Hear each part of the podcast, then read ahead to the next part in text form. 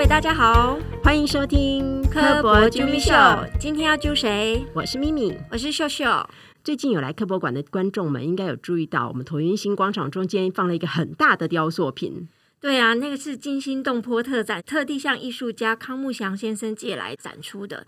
当时我记得那个时候还出动了大吊车，然后从馆外跨过我们的馆舍建物，然后把它吊进来。哇塞，花费这么大的心力把它吊进去哦！我记得惊心动魄的特展是在讲跟黑洞有关的内容，所以这个艺术品跟黑洞有关吗？这问题可能就要直接来问问策展人了。今天我们就邀请到惊心动魄黑洞暨重力波特展的策展人科学。教育组王斌威博士，欢迎冰威。好，各位听众，大家好，我是冰威。我觉得讲到黑洞，其实大家对这个名词很熟悉，可是呢，你大家其实应该都不太知道黑洞是什么，但是又对这黑洞会充满好奇，所以是不是先来讲一下到底什么是黑洞？好，这也是蛮正常的现象哦。其实一般人对天文都会很感兴趣，虽然大家都知道说它其实跟你明天上班、上学、谈恋爱一点关系都没有。黑洞它其实是一个天体。只是这天体非常怪。我们今天会在地球上，我们是不是牢牢被地球上给抓住？我们知道有重力，对不对？甚至厉害的你们呢，甚至还会想到说：哦，地球上面有重力，月球上面重力更小，因为它的质量比较小。黑洞其实也跟他们一样。如果我们今天在黑洞上面的话，我们很难跳得高，我们跑得再快都没有办法逃脱它。因为我们在地球上面的话，如果我们发射火箭，是不是就有办法逃脱到地球重力圈，跑到太空当中，对不对？就代表地球力气也就这么大而已。但黑洞力气会非常非常大，不管你跑得再快，甚至跟光。一样快，我们都没有办法逃出它的重力场的掌握。这种天体，我们就叫做黑洞。所以简单来说，其实黑洞就是某一种天体，让它的重力很强，以至于所有的东西都很难逃离它的掌握，所以才会看起来黑黑的嘛。因为它连光都逃不出来。我觉得从小听过很多种乡野奇谈，我不知道他对还不对，就会讲说黑洞，你只要经过你就被吸进去，然后在外面的人看到那个被吸进去的人，会看到他越来越慢，越来越慢，这个是对的吗？哦，其实这个观念已经非常好了，虽然所以不是乡野奇谈吗？呃，讲的感觉很像乡野奇谈的表现方法啦，但是我仔细听一下内容，没有什么大错，但是有一个部分要注意，就是黑洞虽然吸力很强，不过一样是。要照重力的规则，怎么说嘞？就是说，我们如果把太阳换成跟太阳一样重的黑洞，地球会不会被吸进去？不会哦，因为它只会做跟太阳一样的事情而已。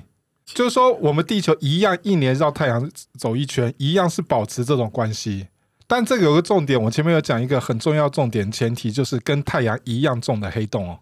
只要是它跟它一样重黑洞，它所展现出来的，它所出现的力气，就它所产生出来的重力，其实还是会保持一样。所以不要想说今天有一放黑洞离我们很遥远，我们大家都被它吸过去，它没有那么厉害哦。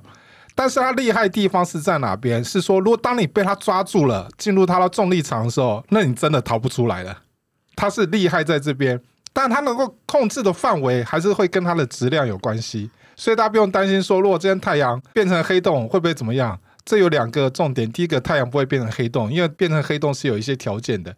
第二个，就算太阳变成跟太阳一样重的黑洞，地球不用担心会被吸进去，不会有这种事。刚刚咪咪主持人有讲说，哎，是不是外面的人看见它被吸进去的过程当中会越来越慢？其实会讲到这一点已经非常非常厉害，这个是观念是对的，因为越靠近重力场越强的地方，时间会变得越慢，这是真的。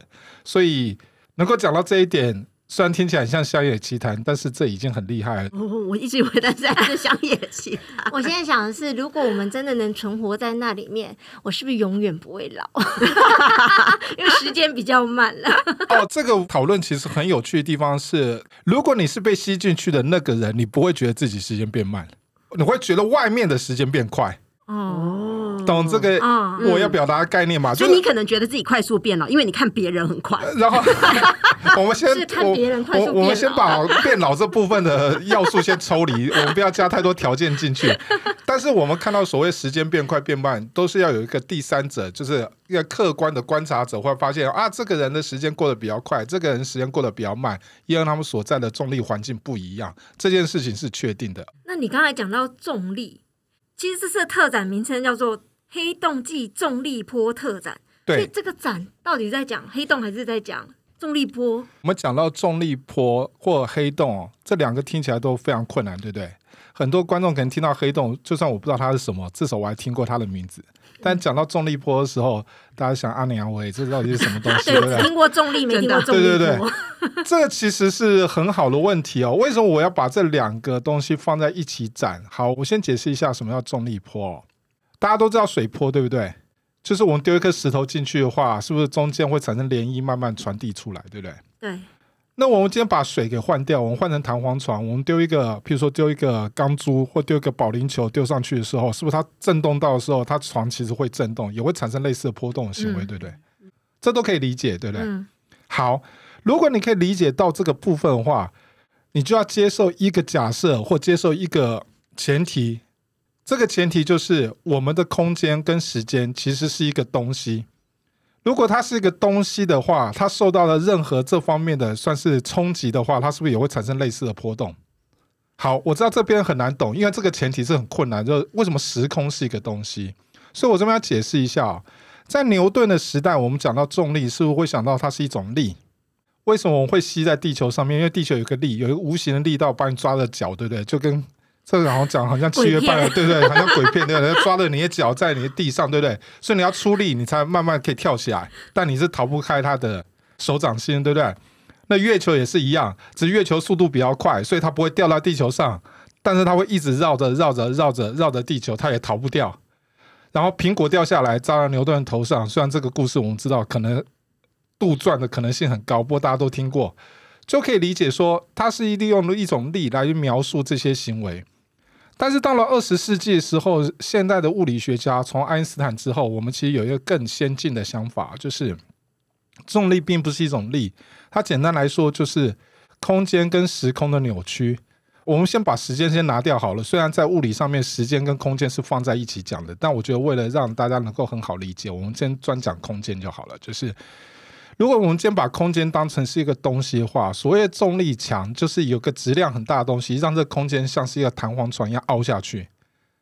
大家从这边要稍微沉淀一下，因为稍微要想一下，如果越重的东西，这个弹簧床是不是会凹的越多，对不对？如果我们今天把空间想成像是一个弹簧床，或者像是绒布一样，有一个放一个东西，它是不是会凹下去？如果今天有另外一个东西经过这个绒布的时候，它是不是自然而然就顺着这个凹陷的地方就会开始滚动？滚进去，对，滚进去或者滚动，对不对？对。其实这个就是重力的行为。地球就是在太阳所制造出来的凹陷下一直在这滚，只是说我们在弹簧床或者在绒布上面说，是因为有摩擦力，所以它能量会损失，它最后就掉进去。但是如果不会产生摩擦力的话，它有运动的话，它就会保持一个圆形或椭圆形，一直在绕着这个凹陷的空间。所以重力并不是一种力，它简单来说就是时空的扭曲的程度。但是这种形容在二十世纪初期的形容说，这是非常不敢说离经叛道，但这真的太超前了。虽然这样解释，如果大家能够接受时空是一个东西的话，可以理解。好，但是要理解这个前提之下，同样也就说会有一个假设要出来，就是说，如果这个是个时空，就像是个绒布，像弹簧床一样，你把保龄球放上去的时候，会有其他保龄球在过来的时候，你在滚动或者你在运动的时候，它那个是不是会让你床也会震动？嗯。那如果你认为时空是东西的话，有任何重力的行为，不是也会产生类似的震动出来吗？那我们就要假设这就是重力波。所以我刚刚讲的这些前提，都是大学里面学到叫做广义相对论，就是爱因斯坦这很伟大的科学家提出来的创建哦。就是说，如果广义相对论要成功的话，它必须要有一些观测的现象能够被观察到，才能说明你的形容或假设是对的。其中有一项就是重力波，因为你已经把所谓的空间时间当成是一种东西了，所以你假如任何重力的行为，你都应该可以感受到波动一样，就像你先把东西丢到桌子上，它一定会震动一样。我们就在找这个震动，我们在二零一五年找到了。那我们为什么要把黑洞放在一起？是因为黑洞是我目前已知密度最大、重力行为最明显的天体，所以我们才利用它去找出重力波，因为它是最好找。就像如果我们今天再把时空抢成弹簧床话，你今天丢一根羽毛上去。如果你有很好的仪器，你可以感觉它在震动，对不对？嗯。但你一定很难比不上你今天丢一个保龄球或丢一个很重的钢珠丢上去的时候，它所产生震动一定最明显，对不对？那天体上谁是钢珠，谁是保龄球，就是黑洞，因为它的密度最高，它的重力行为是最明显。我们刚刚有讲，地球只能把你人抓住，但你火箭还逃得掉。但是如果是黑洞的话，你只要进入它重力范围的话，它连光都逃不出去。所以我们把这两个东西一起展的原因，就是因为它是重力上面最奇特的表现。一个是黑洞，就是天体，然后产生出来了一种物理行为，就是产生重力波，也是很奇特。所以我们再把它两个放在一起。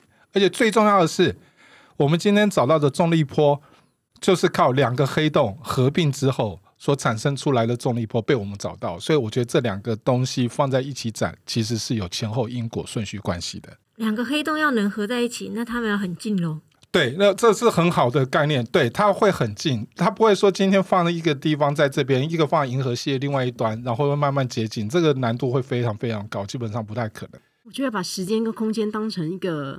有形的物质的东西，那真的是一个很挑战我们既有概念的。如果你发现你不是听得很懂的话，其实你不要太沮丧啊，因为就连科学家自己一开始有这个观念提出来的时候，他也是经过了很多自我破坏成长的过程，因为 因为他跟我们平常生活所在的环境所观观察到的东西实在差距太大了。所以你会觉得爱因斯坦这些广义相对论这些东西很奇怪，我觉得你会这样想是正常的。但是各位听众要掌握一件很重要的硬道理，就是在地球上面的通力其实是宇宙上面的特例哦。就是你今天所生活的环境，对整个宇宙来说，其实我们才是特例的存在哦。在宇宙当中有很多很重的东西，温度很高的东西，磁场很强的东西，是通力哦。是今天我们能够活在这个地球上，在地球的小小空间里面，会有温柔的环境，会有舒适的这些，对不对？以至于我们生命可以存活下来。其实我们才是特例哦，所以我们是用地球去推广到整个宇宙的物理定律的时候，我们当然会先从牛顿力学开始，一直再到广义相对论，因为牛顿力学才是适合我们生活环境上面的所运用到的知识，但是。我们不来当成说哇，我们今天学的这些新东西好奇怪。其实对整个宇宙来说，我们生活环境才是奇怪的地方。大家可以理解吗？我觉得面对这种天文学，我觉得我们的已知真的是太少了。对，其实我觉得面对天文学有一个很有趣的地方，也是我会从事天文研究的一个概念，就是一方面会觉得自己很渺小，一方面又会觉得自己很伟大。觉得自己很渺小的地方，就是我们讲到宇宙当中什么事情、一些现象。其实放地球来想，说哇，都太大了、太小了、太快了、太高了，都是这些很极端的数字，对不对？所以你会很谦卑，但反过来说，也会觉得自己很伟大。为什么？因为会觉得自己。明明是这么渺小的存在，但是我们有能力触及到宇宙观测的很多角落。就说我们明明是被困在一个星球上面，但我们的想象力以及我们的观察能力，居然可以扩及到这么大的区域。其实想想也是蛮不容易的，所以我觉得天文学蛮迷人的。嗯真的能拍到黑洞，应该是近代来说最重大的突破了吧？呃，因为主持人有讲到另外一个话题，我在这之前要先讲，黑洞有好多种类。我们用黑洞的胖跟瘦会决定它好多种类，基本上有三类。三类里面有分别是恒星等级黑洞，以及超大质量黑洞，以及所谓的太初黑洞。好，我们先不管第三个太初黑洞，因为我没有找到任何证据，我们只觉得它会存在而已。我们先找两个最常见，一个叫做恒星等级黑洞跟超大质量黑洞。好，我们知道恒星等级黑洞怎么来？简单来说，它就是尸体。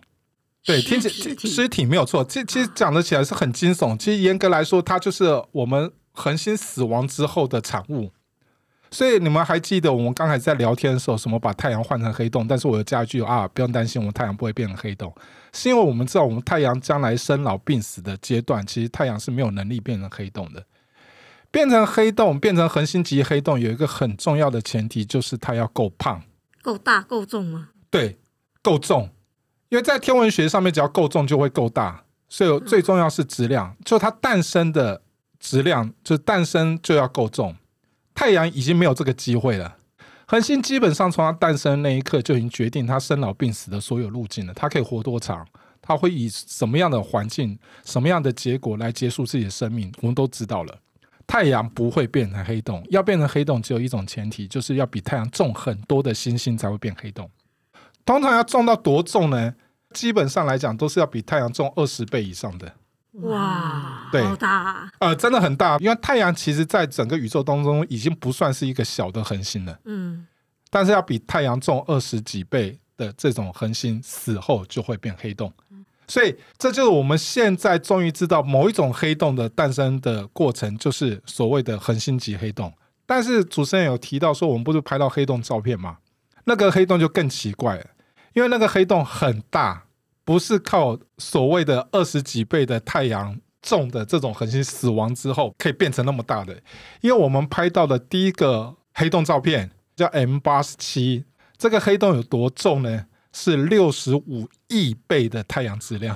好难想65象哦亿倍，真的好难想对象哦。，六十五亿倍的太阳质量，所以它不是我们刚才讲的这种恒星等级黑洞这种可以变成的。当然，我们这部分目前天文学家还不知道它怎么诞生，当然有很多假设啦。那我们只拍了两个黑洞嘛，一个就是我们的 M 八七，一个就是我们自己银河系本身的黑洞嘛。那我们银河系黑洞其实小很多，但就算小很多的超大质量黑洞，它也是四百万倍的太阳质量。但是，但但是你看，发现主持人像的反应就会比较没有那么淡薄那么了，因为他们已经听过六十五亿了。对，这可以理解。如果你你有看过有六十五亿的薪水之后，你再看到四百万起，你不会起，你心中不会起任何波澜。对那是零头而已。对对对对对，这是我们两个唯一拍到的黑洞。为什么我们要拍这两个黑洞？原因很简单，就是因为它够大。如果我们讲到前面的那种恒星等级黑洞，虽然我们知道它是怎么诞生的，就是在科学理论上基础很牢靠，但是它太小了。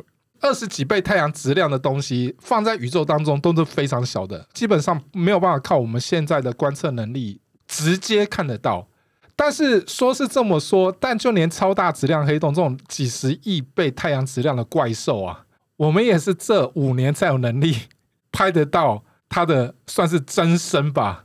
我们以前能够拍的都是它周边对于环境的一些现象，但我们这次终于有办法拍到这个黑洞的剪影了，这算是人类史上一个很重大的胜利了。所以在拍到之前，其实我们对这个东西的观测，其实是实际上有办法观测到，还是只能受就是按照周边的那个现象去推测，说这个地方其实是有一个黑洞。今天我们所拍到的黑洞照片，其实大家有个概念，它真的很严格来说，它不是黑洞本身的照片，它是黑洞的剪影，懂这个概念吗？嗯就像是我们拍照的时候有太阳逆光，那人都是黑黑的，但它轮廓会很明显。嗯我们其实是拍到是这个东西。嗯好，但我还没有正面回答到你们的问题哦。嗯在连拍剪影都没有能力的时候，我们怎么知道黑洞存在？好，但我们要回答我们一开始的问题啊，黑洞其实也很奇怪的天体嘛，因为它重力场太强了。当重力场强到这么强的情况之上，虽然它没有办法连光都跑不出来，但它会影响它周边的环境，会呈现一个很奇特的某些物理状态。这些特殊现象如果不靠很强大的重力场，它基本上是做不到的。所以，我们就借由这种方法，能够发现说啊，虽然我没有办法直接看到它，但它周边看那些现象，我就知道说这中间有鬼，嗯，然后我们再去对它做观测。所以我们在拍 M 八七或者在拍这些黑洞照片之前，很多人就说：“哎，你们是不是你们怎么知道要往那边拍？”我们当然知道，因为我们已经观察它这些很奇特的行为已经几十年了。嗯所以，我们已经有概念说它一定就是黑洞，嗯只是我们现在要证明说，我们终于可以找到那个最后的关键性证据。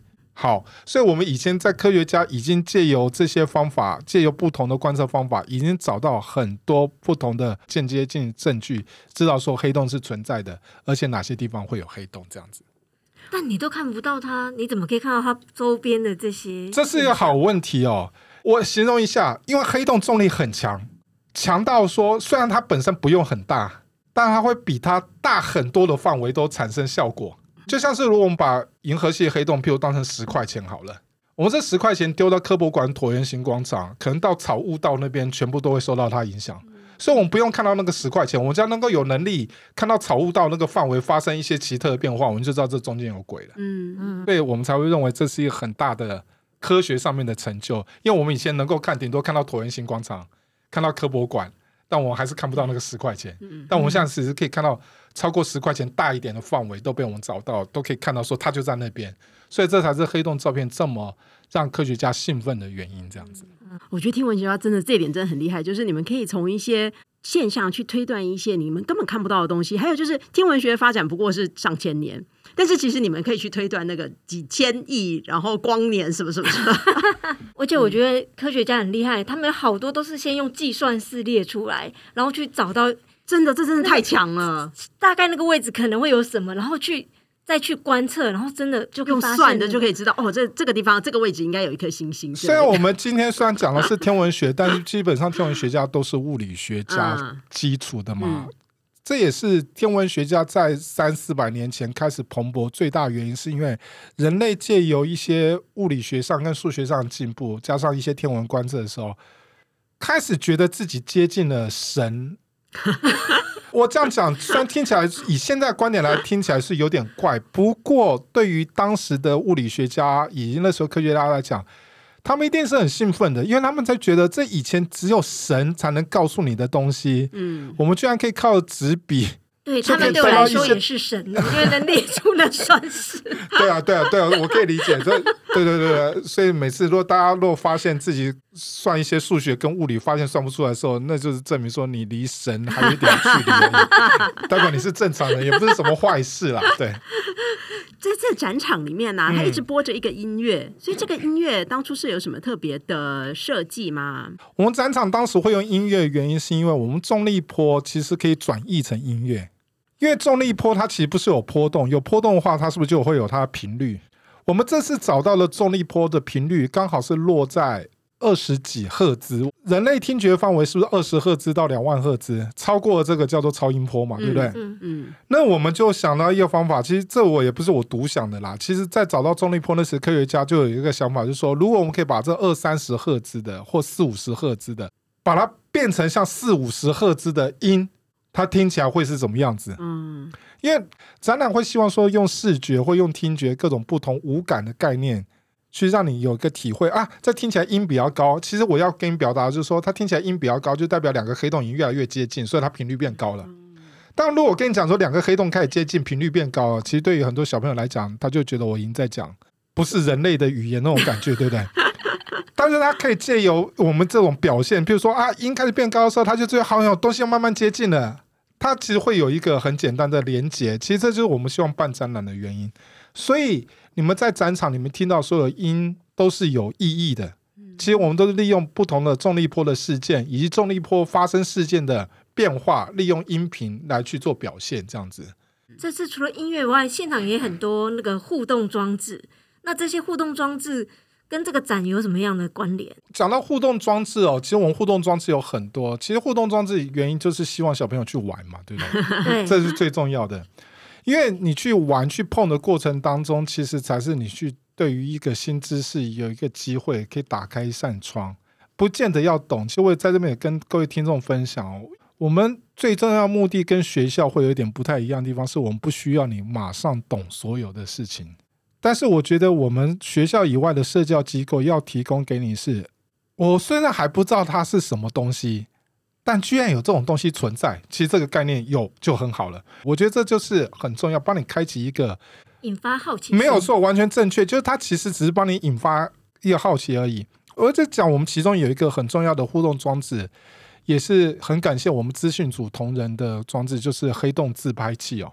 有来过展场的人会知道，我们有一个互动式的展具，叫做重力透镜照相机。其实你可以把它当做是黑洞自拍器的概念，就是因为黑洞的重力太强了，如果是最靠近它的光是都出不来，对，这个大家可以理解，因为光都逃不出来。但没那么靠近它的光，也会因为它的重力场虽然没有被它吸进去，但也会被它扭曲。但是我们都是靠光来看东西的啊。就是说，如果我们经过一个很强大重力场的时候，它光会被扭曲成什么样子，就会变得很好笑。就像哈哈镜一样。今天如果我今天跟主持人在聊天，我看他长都很正常。如果我们中间有个非常非常小的黑洞，或者非常非常强大的重力场从我们中间经过的时候，嗯其实我们彼此之间看彼此之间长相、面容都会被毁容了，被或者不能叫毁容，或者变整形了这样子。因为你看到的对面的图像其实是靠对面传过来的光线来决定的，所以当光线被扭曲的时候，它看起来图像自然也会变化嘛。所以我们就是借由这种方法，假设今天如果有黑洞经过你的自拍器前面的时候，你看起来长相会变什么样子？其实这个就是一个蛮有趣的概念，就是没想到黑洞，就算我们不会被吸进去，但是只要我们传递出来的光线经过重力场旁边，会产生这样的变化，而且看起来会这么好笑。我觉得这就达到我们所谓互动式展具的目的了。这只是其中一项而已。还有一个展品是在放在椭圆形广场那个雕塑品，听说是当初要运进来，其实是花费很大的心力，是怎么样把它弄进来啦？我在办展的过程当中，其实这也是办展有趣的地方是，我是科学背景的人，其实我是很没有艺术素养的人，需要很多人的帮忙。那个时候，我们对于一些展品的展项的一些设计遇到一些瓶颈，所以我们希望能够找一些艺术家的协助。那我们就找到一个非常有名的国际，真的是国际知名的雕塑大师，叫康木香老师哦。我为什么敢找他？最重要的原因就是我前面讲了，因为我没有任何一些艺术底子，所以我根本不知道他是谁。你不知道他有多大咖就对了。对，完全正确。如果我知道他是多大咖，我完全不会去找他，这可以理解。因为你会事先就先却步嘛，这人可以理解。我就是因为什么都不知道，所以我才去找他。哎，找他过程当中还很有趣。他在三亿的工作室啊，有工厂，我有去看。他本来是要看他一些木雕的一些东西，但我都不满意。不满意的时候，康老师其实人很好啊，他就带我在旁边绕一绕啊，说这边有什么，这边有什么。之后突然我眼睛就一瞥，就看到了他的草地上有放一个很漂亮的金属的雕塑，然后它的形态就很像两个黑洞合并到最后的阶段的现象，非常非常像，所以我就爱上那个展品。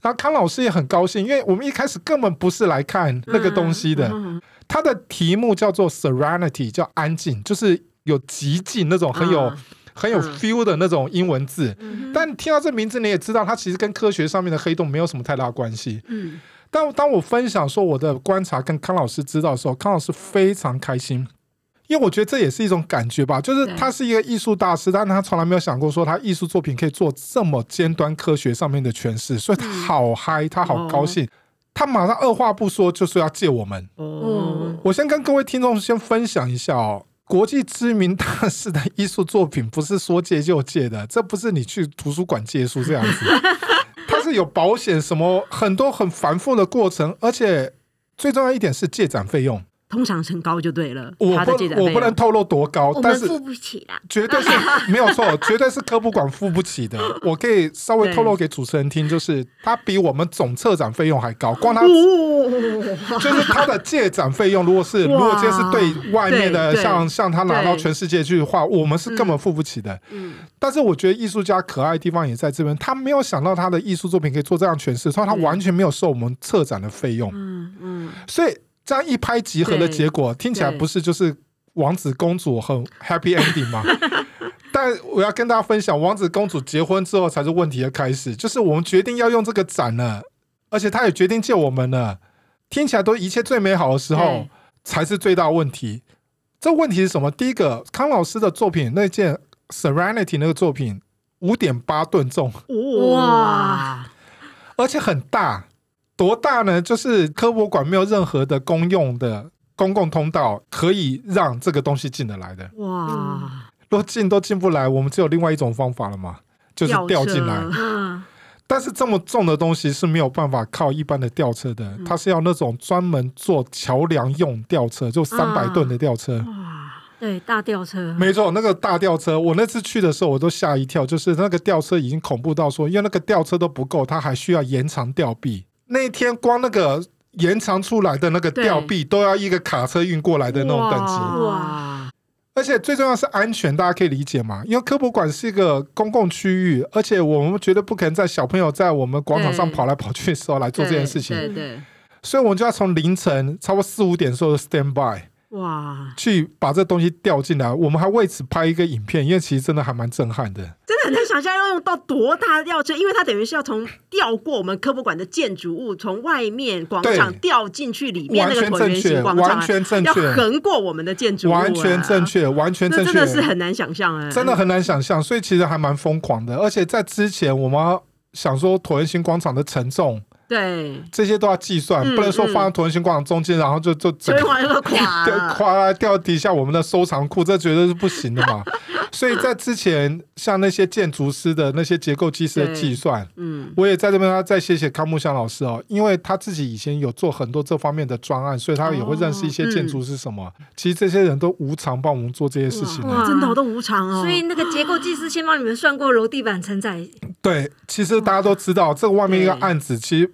不敢说多贵，但那都是要收对费的。对对，十以上，所以，对对，但是这都很难得一件事情，所以我也觉得还蛮高兴的，就是借由这展售，我们可以结合不同的人嗯跟单位的努力，跟他们自己的专业知识可以合在一起，这样子。嗯嗯嗯今天呢，讲了黑洞这件事情，其实我觉得浩瀚的宇宙充满了太多未解的谜题。黑洞的存在由数学方程式的推演开始，然后从爱因斯坦的广义相对论到史瓦西建立黑洞的理论，一直在造著名的霍金提出了结合量子力学的宇宙论。尽管黑洞的理论在纯数学跟理论物理学上是不断的发展，但真正直接观测到黑洞还是一个非常有挑战性的任务。可是随着现代科技的进步，带来了前所未有的视野，我们成功拍摄到了黑洞的影像，确认了黑洞存在的事实。透过科学家们深入的研究，我相信未来一定有更多更多的宇宙奥秘会被解开。又或许在不久的未来，我们能够透过扭曲时空，达到最短距离移动的方式，然后实现了星际旅行。我自己想的。其实很好，我觉得真的也谢谢主持人帮我做这个结尾哦。就是很多人会觉得说，我们研究这些东西到底有些什么用？我可以分享给各位听众哦。如果我们现在有时光机回到四百年前或三百年前哦，如果问那个时候人说我们发现电会有什么用，你们就会知道这个答案是什么了。三百年后，现在绝对不会有人问说电有什么用这件事情。但是你可以理解，三百年前大家都还用蜡烛的时候，其实我们都不知道说我们发现电这东西能对我们有什产生什么效用。其实这电可以置换任何的东西，黑洞也好，宇宙也好，任何你觉得很莫名其妙的东西也好，我觉得人类的好奇心是无穷无尽的，所以我觉得我们应该保持这个好奇心。我觉得我们这个好奇心最后会发展成会开出什么样的花，我们都不知道。那也希望大家会保持这个好奇心，然后我们也是提供一个好奇心可以满足好奇心的场所，以这个展，希望大家都还可以过来。欢迎大家来看黑洞的展，来看这个惊心动魄特展，看看这个黑洞呢能不能引发出你的好奇心，让你的好奇心跟黑洞一样深，也来感受一下这些天文数字带来一种时空错乱的感觉。今天的节目就到这里，别忘了收听完科博啾咪秀后，到 Apple Podcast 按赞留言，还有给我们五星评价。除了 Apple Podcast 之外，在 Spotify、Sound On、KKBox 也可以收听到我们的科博啾咪秀。今天谢谢冰威，谢谢大家的收听，我是咪咪，我是秀秀，我是冰威，大家拜拜，拜拜拜。就可以了。对对对对，逼对，或者是 你在骂人吗？对为什么需要逼？全部都是逼。自带消音。我这个形容不知道能不能在 podcast 里面讲，但我觉得这个形容是非常的贴切，就像是要逼掉的吗？你这有娱乐性效果就好。但是没有两个谁要识性。你们两个谁要当小莫？其实我从来没看过。那不是我们的，我们不是，我们不走这一行。可能中间有一个很强大的重力场，把它的光线给扭曲成某个模样了。所以，你应该要怀疑自己视网膜是玻璃。对对对对对。而且当他掉过我，我自己在科博馆还有一个天文台的设施，也是我负责的时候，嗯，我其实很担心，如果东西掉下来的话，就一尸两命了。就是，但是我很高兴，这也是要感谢我们科博馆的行政的同仁哦，包含主秘以下以及治安单位，他们其实花很多心思帮我处理很多这方面的安全的问题哦。但卸展的时候还要再掉一次。对，有些时候都会让你觉得很惊讶，就是说这个明明这么坚固的东西，怎么可以被破坏成这个样子？所以你从开展到现在已经修一些东西修几次？了，当你在那边说你要找牛顿字典，跟他讲说这个介系词你这样用是没有错的时候，我会觉得说哇，真的什么人都会有哎、你真的高手藏在民间。